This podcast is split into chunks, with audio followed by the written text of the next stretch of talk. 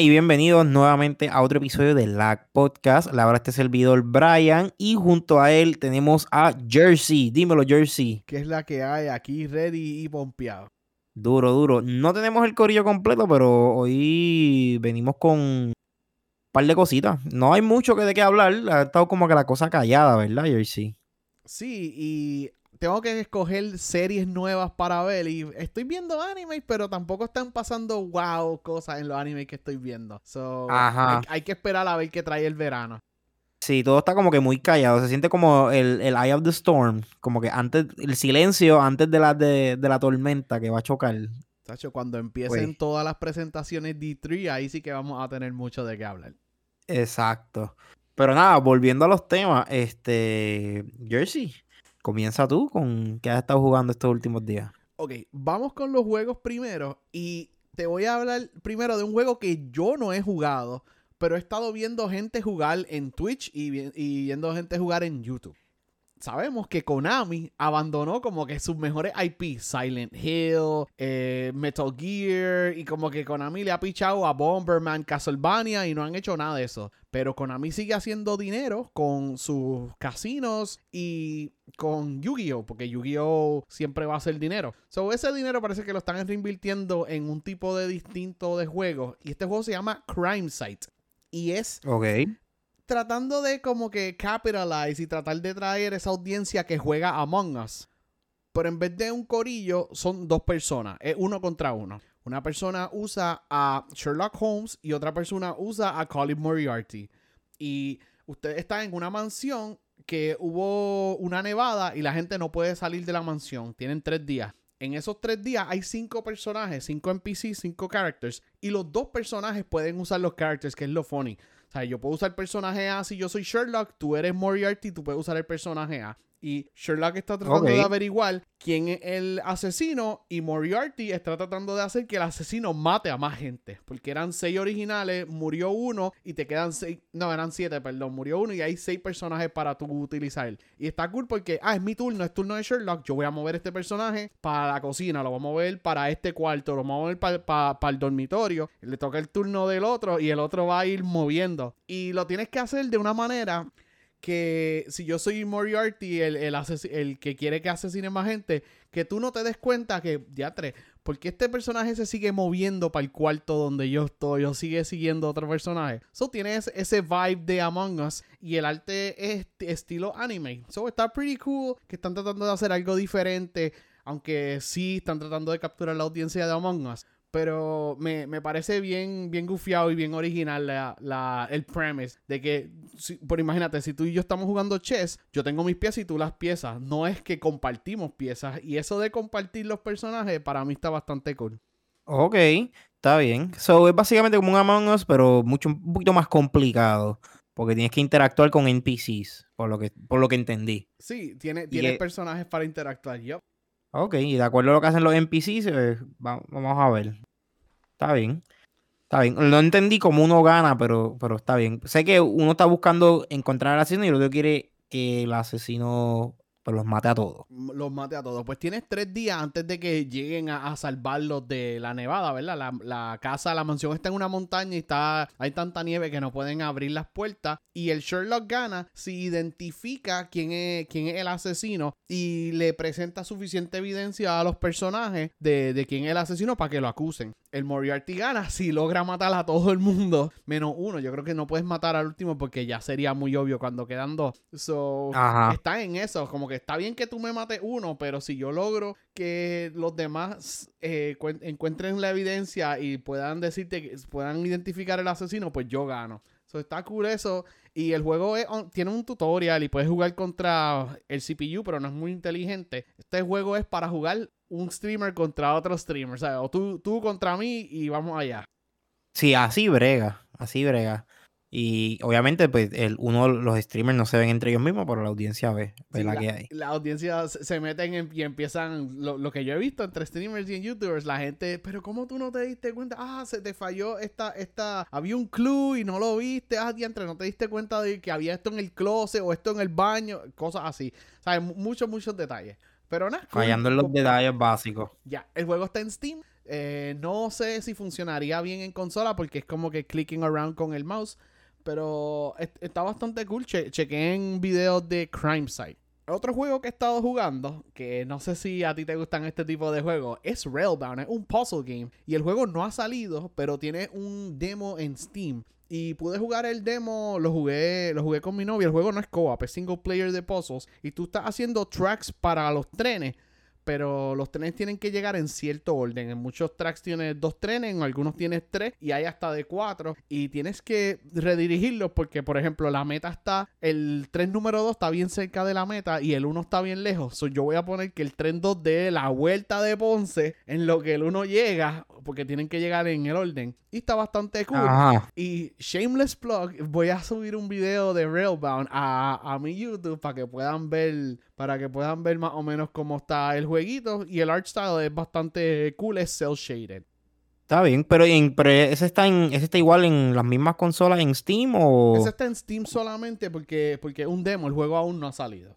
Ok, está bien. So, por ahora es un demo que pues, posiblemente traigan más cositas. Está bien. Ahora que te dice lo de los trenes, que siempre me recuerda un juego de miedo que es de trenes, pero, pero nada, eso es otro tema aparte. No, yo no juego esas cosas, yo sé que tú tampoco. me dices que juego es para no jugarlo. Exacto, pero es algo de un tren, a mí me lo enseñaron y es horrible. O sea, yo, obviamente yo no me voy a acordar el, el nombre porque yo no juego esas cosas. Lo borraste de tu este, Exacto, son cosas que pues quedaron en el subconsciente.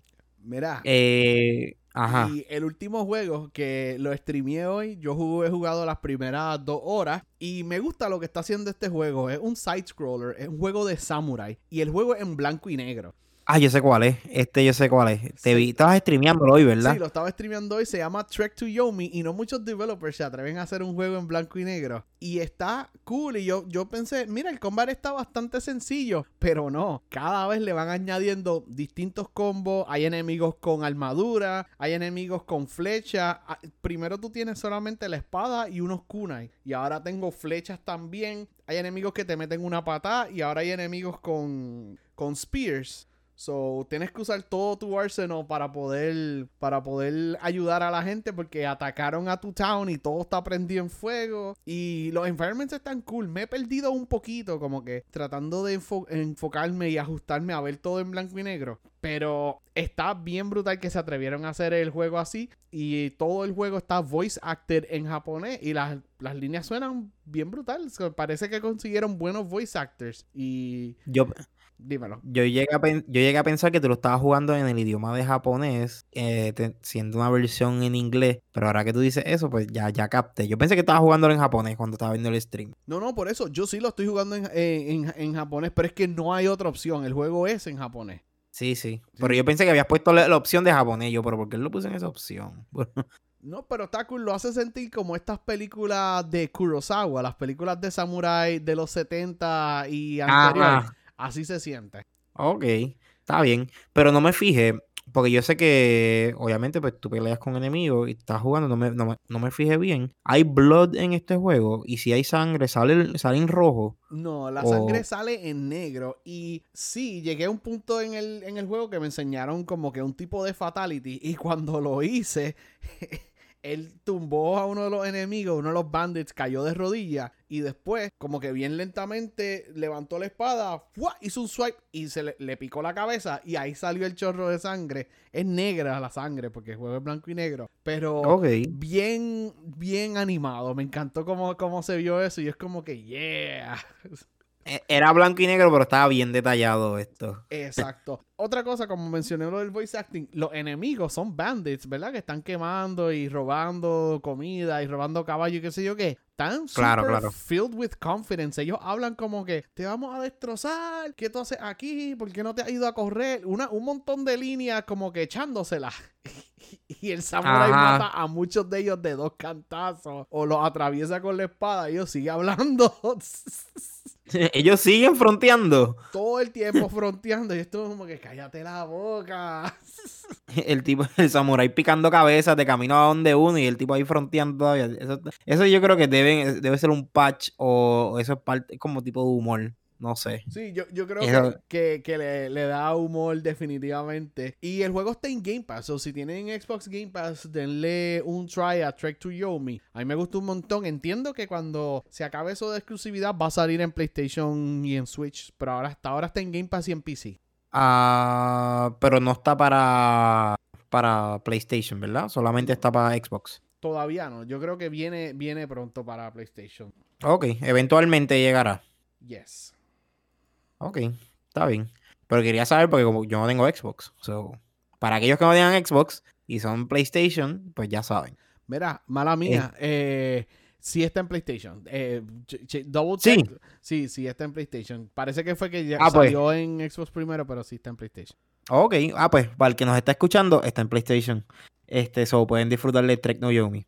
Yo creo que esos son todos los juegos, ¿verdad? Yo no he jugado nada. Esto, como que estos últimos días he estado busy y las cosas como que no han estado favorables para yo poder meterles. Pero sé que tú has metido par de horitas en algunos juegos. Sí, por, Este- por- por eso, por eso yo ha- hablé de esos juegos. Pero vamos a los news rápido. Y cuando tú tengas juegos, yo sé que tú nos vas a contar. Por ahí mismo va a salir Mario Strikers. Y yo sé que tú no eres Sí, el más yo lo fan voy a de comprar. Mario, pero creo que te va a gustar ese juego. Sí, el jueguito de soccer le voy a meter mano y más si tiene online mode. Si tiene un, una modo online, le meto. Este, pero ya vamos para las noticias. Que Claro si que sí. quieres comenzar con la primera. Chicos, chequéate esto. Redfall y Starfield han sido delayed hasta el año que viene. Después que Todd Howard dijo que Starfield iba a salir en noviembre 11, 2022, porque el juego del anterior, que todo el mundo sabe que es Skyrim, Skyrim salió Ajá. noviembre 11, 2011. So, ese era Ya lo 11, tanto 11, tiempo. 11. Así de tanto tiempo. Pues el próximo juego del Starfield iba a salir 11, 11, 22, que hubiese sido súper cool.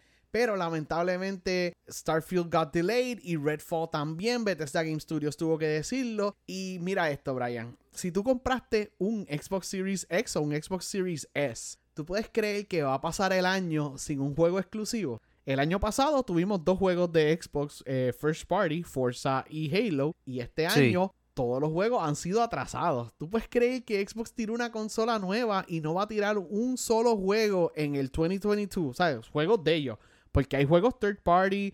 Como sabemos, si tú quieres jugar Elden Ring en tu Xbox, puedes. Si quieres jugar Cyberpunk, puedes jugar ese tipo de juegos. Pero no tener un juego de tu propia casa en el Xbox, para mí es una falla bien brutal. Y esto hasta causó que yo vi en Twitter que estaba trending el hashtag la semana pasada o esta semana que pasó, estaba trending el hashtag cancel Game Pass para que la gente haga a Microsoft sentir el, el- como que la frustración de los gamers. ¿Qué tú crees de eso? ¿Tú comprarías una consola sabiendo que no vas a tener un juego por más de 12 meses? Ok, antes de dar mi, de lo que, antes de dar mi respuesta a esa pregunta, yo voy a decir que si tú llegas a decirme que vamos por un año sin un exclusivo, yo no, yo no me daba cuenta. Pero, contestando tu pregunta, yo no compraría un carajo. Si, si yo veo que no hay ningún juego saliendo ni remotamente cerca del release de una, de una consola nueva, yo no lo compro, porque entonces ¿para qué lo voy a comprar? ¿Para tenerlo de adorno? Y no, no la hace, de verdad, no. No, no. Exacto, tú y yo somos gente que tenemos más de una consola, pero sabemos que hay un montón de gente que nada más puede comprar una sola. Compran un Switch, un PS5 o un Xbox. No pueden, no pueden tener más de una como nosotros. Y si tu única es Xbox y tú ves que todos los juegos que tú estás jugando en Xbox también están en PlayStation o también están en PC, ¿para qué rayos te compraste en el, el Xbox? Porque no tienes nada extra. So, yo creo que para mí Sí. es un super disappointment que Bethesda no pudo lograr tener esos dos juegos listos para este año. Redfall salía en verano, no tenía fecha concreta, pero Starfield tenía esa fecha de noviembre 11-22 que la perdió. Perdieron el aniversario de Skyrim. No vamos a tener Starfield. Yo me imagino que deben estar, debe ser bien frustrante para ellos ahora mismo el no tener nada en la para, las consolas nuevas. So, yo espero que ellos estén igual de frustrados que los consumidores. Y que se pongan para su número porque sabemos que ¿cuántos estudios compró Microsoft? Microsoft compró como 23 estudios, 22 estudios y no han sacado un juego desde Halo que fue en noviembre del año pasado. Está, está, están letting us down después de todas esas adquisiciones. Sí, completamente de acuerdo, mano. Alright, pues vamos para la próxima noticia. Y para mí esto es un bummer. Para mucha gente esto es buenas noticias. Pero Square Enix vendió tres de sus estudios, siendo IDOS, Crystal Dynamics y Square Enix Montreal, a Embracer por solamente 300 millones. Y esa cantidad de no me hace absolutamente nada de sentido, Brian. Porque buscando entre, entre las cosas que ellos vendieron, ellos vendieron Legacy of Kane, le vendieron Tomb Raider, vendieron Deus Ex, vendieron Thief, un montón de las franquicias de Square Enix se las vendieron en Embracer con estos tres estudios por solamente 300 millones. Y lo que Square Enix escuché bien. ¿Se lo vendieron a quién? a Embracer Group. Ah, ok, está bien. Yo entendí otra cosa. Ah, yo entendí Brazers. ¿Y yo qué? no, no, no, no. Em- Embracer Group. Embracer Group es una compañía bien grande de tecnología y también de, de videojuegos. Ellos son los dueños de THQ y de Deep Silver. Eh, Sí, sí, sí. Ya, ya capté, pero es que cuando lo pronunciaste, yo solamente escuché Brazers. Y yo, ¿por qué? No, mala mía, mala So- mía. Pues, mano, qué bochorno. Mira esto, no, no terminó la noticia. Square Enix vende estos estudios y vende a Tomb Raider, que es super successful. Vendieron Ajá. Avengers, que no fue tan successful, pero vendieron Guardians of the Galaxy, que Guardians recibió 9 y 10 de casi todos los outlets. ¿sabes? Critically acclaimed game y vendieron esos estudios, pero ellos se van a enfocar ahora en sus estudios japoneses. Y lo único western que se quedó Square Enix es Life is Strange. Se quedaron con, Ah, con un juego bien malo que se llama The Quiet Man. Y se, que, y se quedaron... Ay, no me acuerdo del otro. Pero se que, cogieron como que lo peor de los western de ellos y se quedaron con eso. Y no lo peor porque Life is Strange vende bien y todo eso. Pero... sí, me- pero no, no, es, no, no- me no es lo mejor de, que tenían, seguramente. Me sorprende que hayan soltado tanto eso y es como si ellos estuviesen en algún tipo de financial trouble.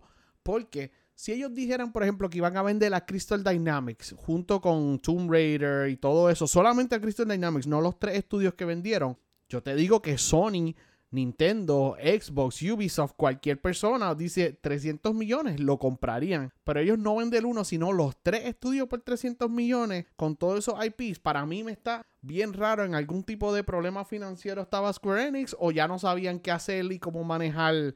¿Verdad? Square Enix está basado en Japón, no sabían cómo manejar sus estudios en Canadá y los vendieron a los tres. Ok.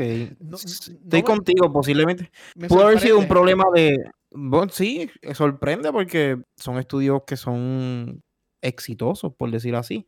So, el hecho de que ellos hayan vendido eso por lo que costaría una de, de, la- de los estudios Sí. en esa cantidad, pues claro, levanta cualquier red flag a cualquiera diciéndole como que espérate que hay problemas financieros, hay un issue, que es la que hay, o simplemente querían salir de este proye- de estos proyectos. Y So, sí, ahora- levanta bandera. Está bien raro y me hace ahora más sentido cuando Square Enix permitió que Crystal Dynamics, Square Enix hizo un acuerdo para develop Perfect Dark junto con Microsoft. Y me hace sentido que ellos hicieron ese acuerdo que ellos, Square Enix casi nunca hace code developing. Y es como que, no, ellos hicieron ese code developing porque ellos ya tenían en mente vender a Crystal Dynamics y Embracer Group, los dueños nuevos, no pueden poner a Crystal Dynamics a hacer un juego nuevo de Tomb Raider hasta que Crystal Dynamics termine el juego que están haciendo con Microsoft. So, como que le pasaron el problema a otra compañía, pero como quiera, eh, yo espero que Embracer les permita a Crystal Dynamics hacer otro Tomb Raider, seguir haciendo DLC de Avengers, que ya confirmaron a Jane. La próxima Thor va a salir de DLC gratis de Avengers y que continúen trabajando. así mismo. Bueno, no, va, a ser- no va a ser ¿Nos la a usar esa imagen o va- va a ser ese personaje. Está bien, está bien. Eso es lo que quería saber porque yo sé que los otros no tenían las caras de los otros personajes. Pero la manera en que lo dijiste me dio a entender, espérate, vamos a usar la misma. No, no, no, no, mala mía, mala mía. No, está bien, Pero- tranquilo. te. Pero sorprendente. Pues nada, Square Enix es la compañía más difícil de entender y yo siempre los defendía diciendo Square Enix no solamente es Final Fantasy, Square Enix tiene todas estas cosas y ahora es, pues, tienen Life is Strange y Final Fantasy y Dragon Quest. No tienen más nada. So, Están actuando como su audiencia. bi- bien, Bien raritos. bien raritos. Mira, y vamos para esto, una próxima noticia, que esto no me afecta ni a mí ni a ti, pero sí le afecta a toda esta gente que ha tenido dificultad consiguiendo las consolas nuevas. WB Games anunció que Gotham Knights, que sale en octubre de este año, no va a salir ya para PS4 y Xbox One.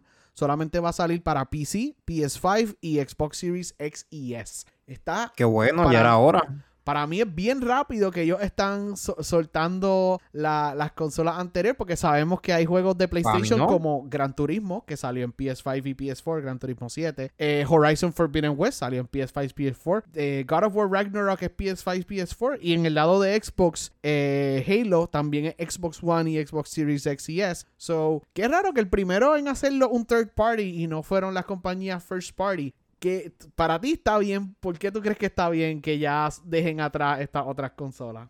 Es que, ¿para cuándo está estipulado que sale Gotham Knight? Octubre de este Knights. año. Ok.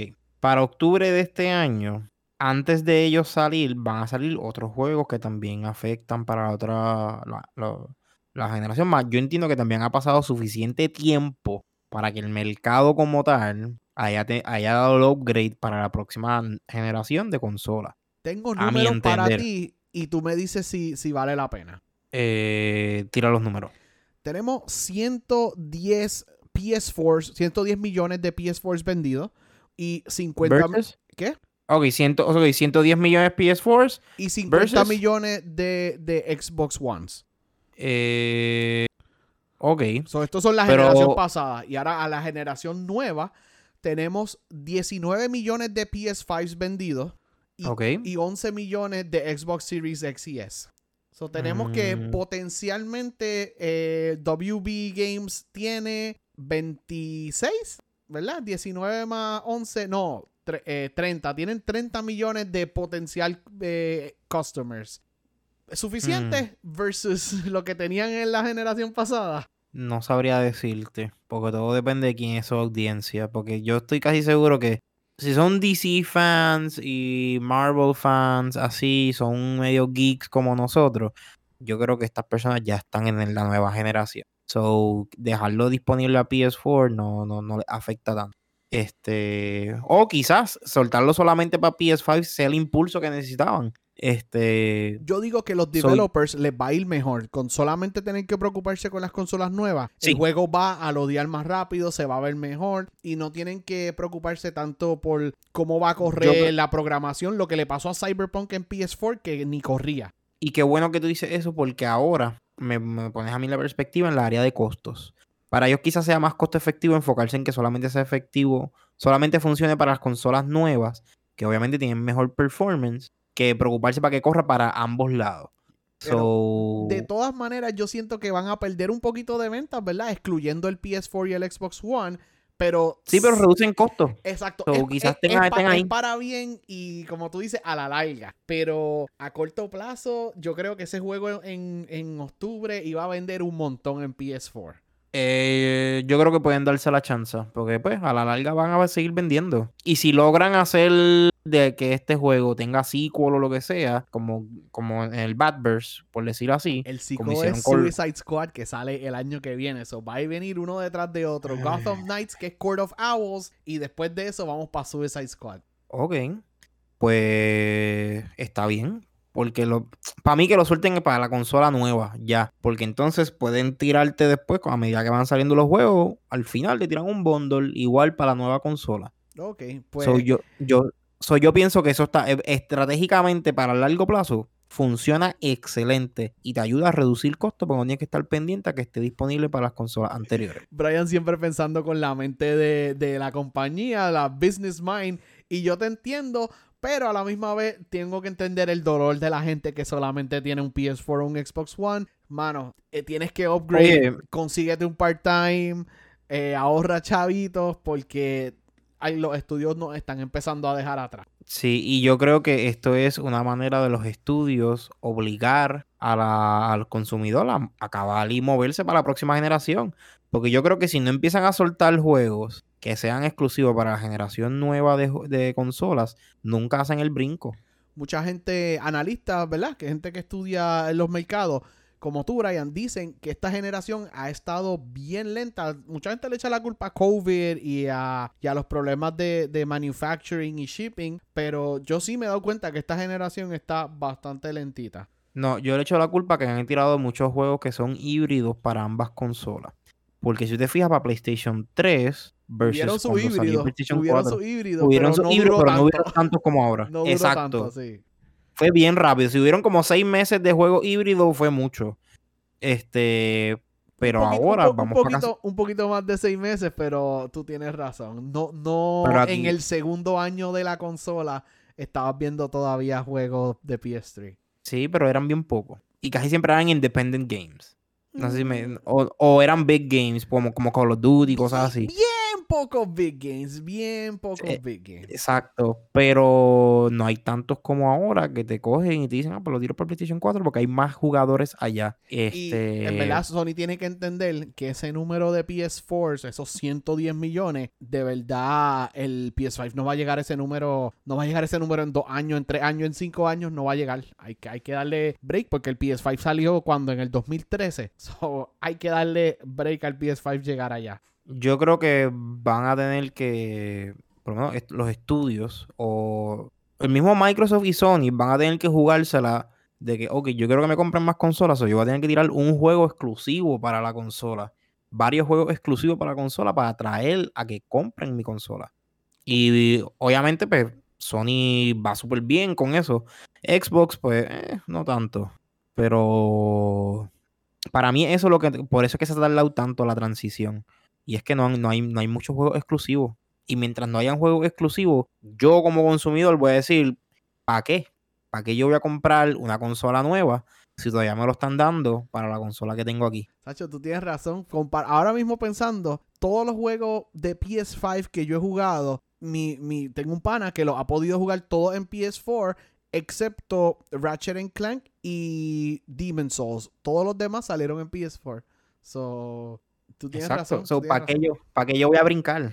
¿Sabes? Ese, ese es la, yo pienso que ese es el lado económico, como que tú tienes que pensar por el lado de los del dinero del consumidor. Yo como consumidor, yo no voy a gastar 600 y pico de pesos, o 500 y pico de pesos, 400 y pico de pesos, para comprar, para jugar un jueguito que está solamente allá cuando lo tengo acá por 60 pesos. Ya, e- ese primer año no, no, no hacía mucho sentido brincar al PS5, pero ya, ya vamos para el segundo, so, eh, hora de cambiar.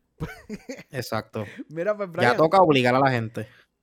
obligar a la gente es empujarlos nicely. Yo no, yo no obligaría a nadie, pero vamos a hablar de animes. Cuéntame. Este, he estado viendo un par de animes. Yeah. Este, estoy viendo uno que yo creo que lo había mencionado el episodio anterior que, que estuve aquí contigo. Y es Spy X Family. Sorprendentemente, es tremendo anime, es súper entertaining. Desde el primer episodio es súper entertaining. Este, no es un shounen ni nada, ni es un slice of life. Es, es extraño, brother, porque es un espía tratando de infiltrarse a, a ciertos secretos del gobierno y Estado, pero para hacerlo tiene que buscarse alguien que se haga pasar por su hija para meter, matricularla en una escuela donde está la alta sociedad, los hijos de la alta sociedad, Pero la escuela solamente requiere que sean familias completas de una persona, una pareja casada, con hijos, o sea, son bien, bien conservadores. So, tiene muchos funny moments, porque, pues, anime siendo anime, exagera muchas cosas y ponen mucha fantasía y cosas de sci-fi, y pues, te, te vas a reír más de lo que te vas a estar interesado. Ok, yo había escuchado de él, no, no me he sentado a ver, tengo un backlog grandísimo de anime, pero maybe cuando termine le dé un chance, como cuántos episodios tiene. Ahora mismo tiene siete episodios, cada episodio como que tú puedes verlo y, y relax. Como que no, no son cliffhangers, son como que episodios con principio y final. Y después te dicen como que esto es lo que viene para el próximo episodio, como cualquier otro anime. Ok, so no hay como que un plot bien grande, como por decir lo que está pasando Sí. en Wano de One Piece. Sí, hay un plot grande, pero los episodios no terminan con cliffhangers. Eh, Tienen como que un principio y un final sobre el episodio de lo que va a suceder en este episodio. Ok. No, no sé si me entiendes. No es, no es como que si estamos viendo un anime como One Piece, que el episodio termina a mitad de pelea. Sí, sí. Si en este te episodio hay una pelea, la pelea está completa y después terminan y dicen esto es lo próximo. Spy Family tiene como que más resolución, episode to episode. Exacto. Ok. So, está bueno verlo, es entertaining, como que los personajes están súper brutales. la serie misma, como que en los primeros 3, 4 episodios, aprovecha para presentarte cada uno de los personajes en su background. Obviamente, la serie trata de ser lo más jocoso posible, so está excelente, recomendada para cualquier persona en cualquier edad. Y animado por Wit Studios, que animaron Ranking of Kings, que a ti a mí nos gustó. Ellos también animaron Vinland Saga y el primer season de Attack on Titan. Los primeros tres seasons de Attack on Titan. Los primeros tres seasons de Attack on Titan. So, mira para allá. Sí. Pero ya moviendo de, de ese anime, hay otro anime que estaba viendo que me cogió por sorpresa en que me iba a gustar. Oh no, Porque vamos para allá con los Slice of Life. No es un slice of life, esa es la cosa. Es más, es más común si fuese un isekai. Un isekai, ok, ¿cómo se llama? Eh, eh, eh, se llama Trap in a Dating Sim. El, el, nombre es más largo, el nombre es más largo. Realmente yo lo resumí a lo más, a las primeras palabras que están. Pero el, nombre es mucho más largo que eso. Porque ahora los nombres de los animes son casi dos oraciones completas. Este, eh, pues, este anime es básicamente como un Isekai, unido como que el tipo, para resumírtelo, está atrapado dentro de un juego. Ok. El juego, él no quería jugar ese juego. Él jugó ese juego porque la hermana le dijo, pásame el juego para después yo disfrutar de él. Y él pues le hizo el favor a la hermana, lo terminó, salió de esa mierda, porque él estaba blackmailed into finishing the game 100%. Y y por cansancio y situaciones de la vida, pues él le sucede algo y despierta dentro del juego. Él odia el juego. Oh, y, de ahí en adelante, pues comienza toda la trama. Y a pesar del nombre que es el Trap in a Dating Sim, lo menos que, que, te tocan es como que, las relaciones. Él, él, él, hacer relaciones con las mujeres o lo que sea. So, es más, él rompiendo las esquemas de, este juego clichoso. So, ajá. Está súper entertaining, de verdad, porque el, todo el mundo lo odia a él. Él está como que yo quiero irme de aquí, yo odio a esta gente. Pero te pregunto, ¿es como que psicológico que tienes que pensar tipo misterio o es más no, Es funny. Es, más funny y acción. Okay es como que comedia y acción, ¿sabes? Una mezcla de las dos. ¿Cómo es la acción? ¿E-, ¿Ellos, el mundo del juego, es un mundo de espada o es Japón? Eh, es como si fuese un high school, pero con alta tecnología y muchas cosas. Hay muchas cosas de alta tecnología, como que. Tienes que tirarme vas eso, ver, eso de alta tecnología. Vas a ver mecha. okay. Vas a ver mecha, si no vas a ver como que spaceships y cosas así, o, la, o los o los hoverbikes, como que motoras estas que vuelan. Va a haber muchas cosas así en, la, las escenas de acción. Pero es más la trama que la acción. So, por eso no te la mencioné mucho. Pero, está más funny, está bastante funny. Pero, pero eso está cool. Cuando me dices que está en un mundo más avanzado tecnológico, como me interesa un poquito más, le daré un chance y te contaré por el chat qué pensó de Trapped in a Dating Sim. dale, dale. ve, dale break por lo menos los primeros tres episodios. Tienen ahora mismo siete. Dale break los primeros tres episodios. Si no te gustan esos primeros tres, suéltalo. Ok. Pues, mira.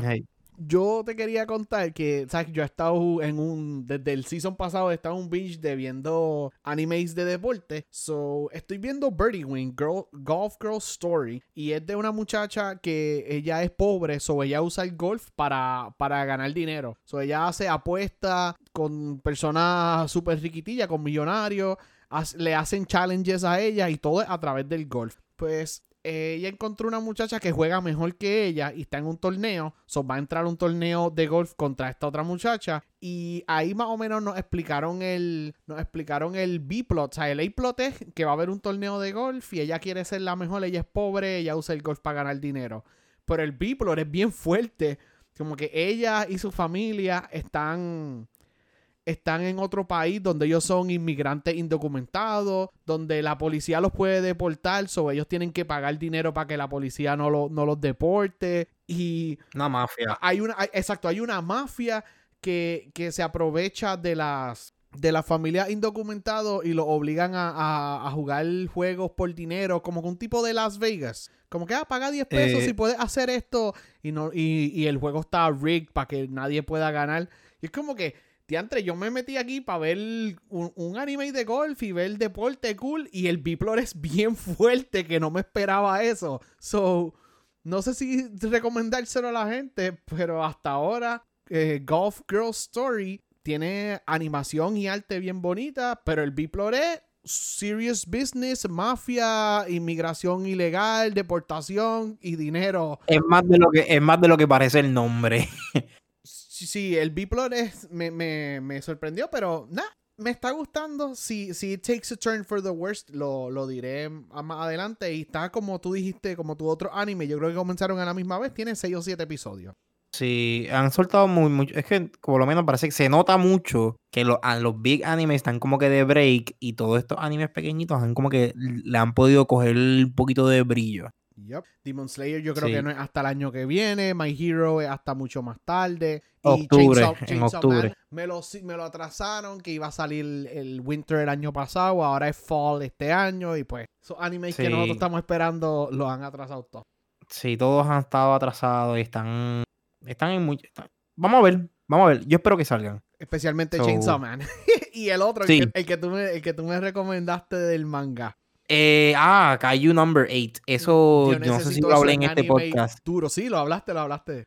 Sí, lo llegaste a leer. No, Lo- no bueno, he lo hablamos leído, ahorita. Solamente vi el trailer y lo necesito. Yo necesito eso. Sí, yo, yo también. So, nada, gente. ustedes que no están escuchando hablar ahora mismo de estos animes que todavía no han salido, pueden darse el break y buscar los trailers que están por ahí. Yes. Eh, y el otro que iba a decir, el lo mismo. Yo soy reciente fan de badminton gracias a Reman's Club. So estoy viendo Love All Play, eh, otro anime de badminton. Un poquito más toned down y menos serio que Reman's Club, pero está cool. Y vi- viendo cómo gente lo están subiendo de, de- de ser bien trilly hasta llegarlo a nivel profesional de badminton. So, otro deporte que no es súper famoso en este lado del mundo, pero está, está gufiado. Sí. Sí, yo no sé mucho de badminton. Yo sé que para mí eso siempre ha sido un deporte de gente rica. Y no sé si el, anime lo estipula también. No, no es de gente rica.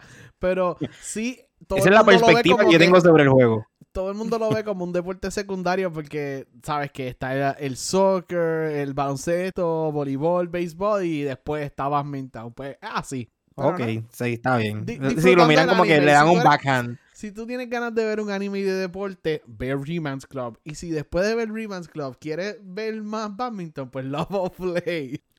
Pues ya sé. quizás le doy un try. ¿Dónde está? Está en Crunchyroll. Porque todos los que eh, hemos mencionado están en Crunchyroll. Entiendo que sí, que está en Crunchyroll, Love of Play. Ok, pues ya sé. Le voy, le voy a dar un try porque estoy cortito de anime. Aunque no tengo mucho tiempo tampoco, pero yo los pongo en el fondo siempre. Sí, Love Play está en Crunchyroll, pero ve Reman's Club primero, que está más cool. Y, mano, Ah, ok, pues dale. eh, en cuestión de series, tú y Fernando usualmente son los que ven muchas series. Y yo creo que tú no has visto nada reciente, nada nuevo, ¿verdad?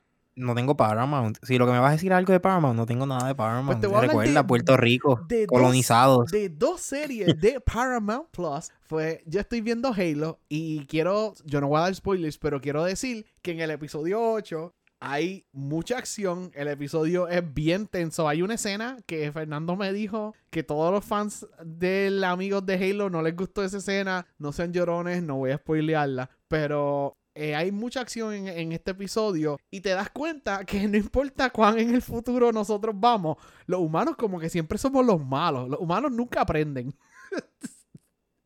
los humanos en poder, estoy hablando. Los humanos en posiciones de poder, en posiciones militares. El poder emborracha, el poder emborracha. Siempre son los ¿sabes? malos. Y cuando tú estás rooting por los humanos, en este episodio me dijeron como, me hicieron hacer como que, ah, estos humanos no sirven para nada. En ese momento dijiste qué bueno que llegó el COVID. Thanos, Thanos no, no, no borra suficiente. Thanos tenía la razón. Thanos tenía la razón en ese momento. Tacho, pero yo sé que no han visto Halo, yo espero que tengan la oportunidad de verlo. Brian, tú y yo tenemos que hablar para ver qué podemos hacer para que veas Halo. So, nah, el episodio Yo 8 compré está bueno. Que, quería decir eso. Y lo otro que estoy viendo, que lamentablemente también es de Paramount Plus, es Star Trek Strange New Worlds. En Star Trek, eh, la serie original, hay un personaje que se llama. ah, se llama Captain Pike. Y este personaje Captain Christopher Pike. Pues este personaje está en silla de ruedas en la serie más nueva de, de Star Trek. Porque sabemos que él fue un capitán, pero en algún momento tuvo algún accidente y él quedó desfigurado, él no puede hablar, hablar con una cajita de esa electrónica y está en silla de ruedas. Pues siempre han hablado de los exploits de él en diferentes series de Star Wars, eh, de Star Trek, lo bueno que él, que él fue capitán, la aventura y todo lo que ha dicho, pero nunca hemos visto la aventura. So ahora está gufiado que en el año 2022 estamos una serie de Star Trek que es la serie más atrás en, en la cronología de Star Trek. Esta es la serie más atrás porque estamos cuando él estaba comenzando de capitán. So, para mí está bien cool. Por fin, después de tantos años de escuchar de un personaje, verlo hacer algo, no verlo en silla de ruedas. Y él empezó la serie reciente y ha estado bien gufiado. Menos clichosa, menos Power of Friendship que Star Trek Discovery. So creo que a mí me gustó Discovery, pero creo que recomendaría Strange New Worlds antes de Discovery. De todos los Star Trek que tú me has recomendado y me has dicho, este Star Trek es el que es como tipo comedia. No, el de tipo comedia que yo creo que tú veas es Lower Decks. Este, Ah, este- Lower Decks, que sí. son como los empleados. Exacto, los empleados del Cerritos. Este, Ah. este es más acción y, y aventura y qué sé yo qué. Pero es un, tiene, tiene un tono un poquito más serio y no, como dije, no tan power of friendship. Todos somos amigos, todos somos abrazos como en Star Trek Discovery. Ok, está bien. Pues ya sepa otro más para agregar a la lista. Chicos, vamos, a- vamos a averiguar cómo tú puedes ver Lower Decks y, y Halo. Porque. Es que, esa- es que esas cosas, ¿dónde están? ¿Están en Paramount? Plus, o sí, están- están en Paramount Plus. están en No puedo, no puedo, mano. Estamos colonizados acá. Se va a poder. Pero vamos a tener que hacer algo. Yo compro un VPN si es necesario. Eso es una de las soluciones, pero de la otra lo hablamos offline. Y mira, Brian, no tengo más ninguna serie que recomendar. Yo sé que ya hablamos de, de Doctor Strange en otro episodio y próximamente estarán saliendo más películas para nosotros hablar. Vamos a estar jugando más juegos y siguiendo viendo animes. ¿Algo más que tú quieras Sí. decirle a la audiencia? Eh, nada, yo pronto voy a estar leyendo otros mangas que me llamaron la atención y posiblemente en el próximo episodio les menciono si, mi opinión sobre ellos con el nombre y todo. Este y nada, fuera de ahí, nada, me pueden buscar en Instagram como o en Instagram o en cualquiera de las redes como BRN Carrión. Y yo soy Jerseyan en todos lados. Recuerden que pueden seguir el podcast en donde, Brian. Lo pueden buscar en Facebook, Instagram y Twitter. Y también tenemos Twitch, YouTube y cualquier otra red que te pueden imaginar. Este, si no lo inventamos también, si no nos encuentran allí. Y un Discord Este, también. Ah, el Discord, el Discord es donde está más importante. De hecho, el Discord está encendido estos últimos días. Yo todos los días recibo mensajes en el Discord. Ya yo ni entro, pues no puedo seguir con los mensajes. O sea, no, no puedo, a- no puedo mantenerme. Para que venga a hablar de juegos, hablar de Pokémon, de anime, de todo. Para eso estamos ahí. Sí, ah, sí, se pueden unir al Discord en confianza. So, nada, yo creo que con eso nos vamos. Brian, gracias. Dale.